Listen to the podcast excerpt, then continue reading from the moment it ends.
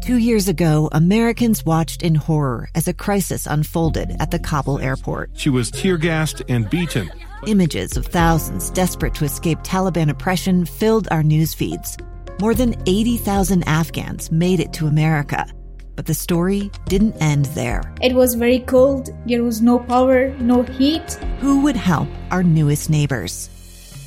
I'm Andrea Smardon. In Stranger Becomes Neighbor, you'll hear the stories of some remarkable refugees who left their homes and their dreams behind only to start over from zero. Their only possession was three blankets. And you'll meet Americans who stepped up to help them. You want me to come when you deliver your baby.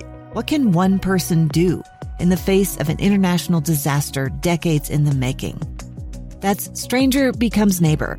Find us at kslpodcast.com, follow us on Apple Podcasts, or anywhere else you listen. Back to KSL News Radio. This is Live Mike. I'm your host, Lee Lonsberry. This is episode three. Uh, after the second day and the first day, uh, they let me come back, and that's a humbling thing. I'm honored I get this little chance to play radio talk show host. We'll see if I can pull it off. Uh, listen, we, this segment is going to be an interesting one, uh, and we're going to part from our earlier topic of the the situation of in, individuals from American Samoa.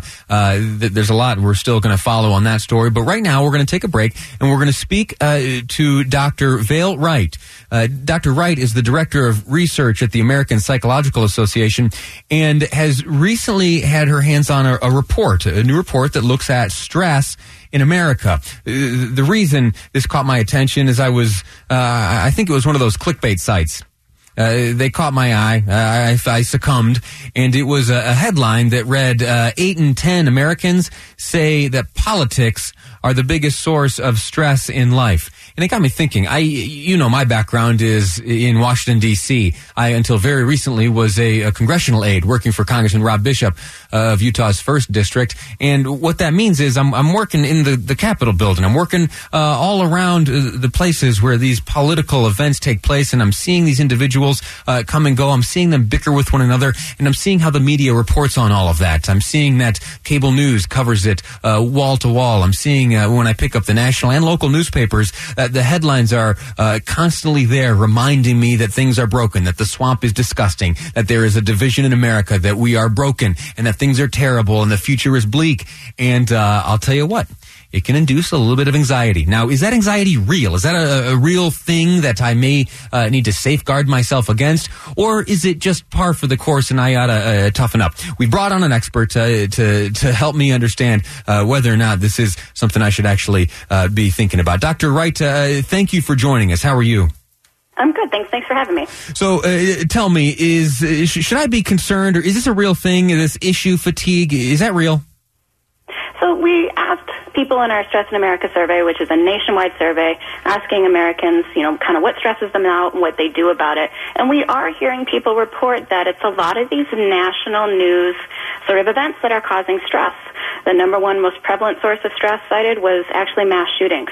Um, and when we asked people about the political election, we had about 56% of U.S. adults said that the 2020 election was causing them stress, and that's at least a year out from now.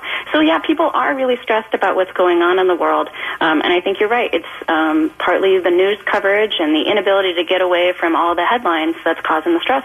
What's the experience of the cross section? So who who is it uh, uh, that is feeling this anxiety, and how is it that uh, that they're becoming exposed to all of this division? So when you look at something like mass shootings or some of the concerns around discrimination, um, what you see is that um, people of color often report higher levels of stress. Um, when you look at the election, probably not surprisingly, when you uh, look at it by political party, Democrats are reporting higher levels of stress compared to Republicans.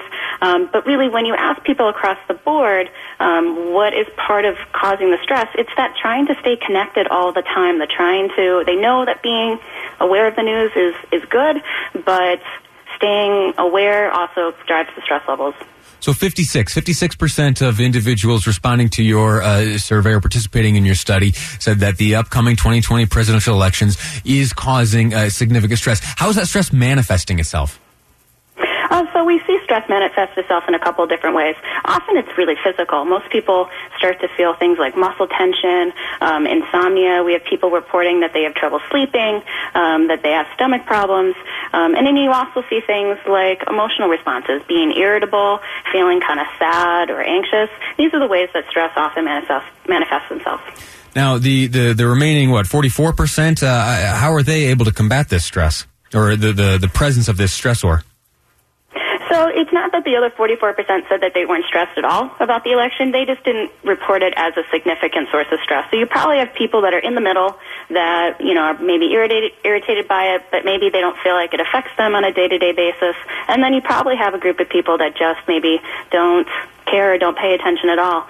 Um, and so they are skating by. But I think, you know, at the end of the day, it is our job to be aware of what's going on in the world. I think it's just about how do we gather that information, and then how do we engage in good coping skills so that we don't get so overwhelmed. When I was in elementary school at recess, and the gym teacher uh, Connie Bartolotti uh, would would give me advice when I complained to her that so and so was picking on me or calling me names, she said, "Hey, uh, why don't you just ignore them uh, and don't pay attention?" Is it as simple as that? Can we just ignore what's going on in Washington or in the political sphere and uh, and pay attention to something else?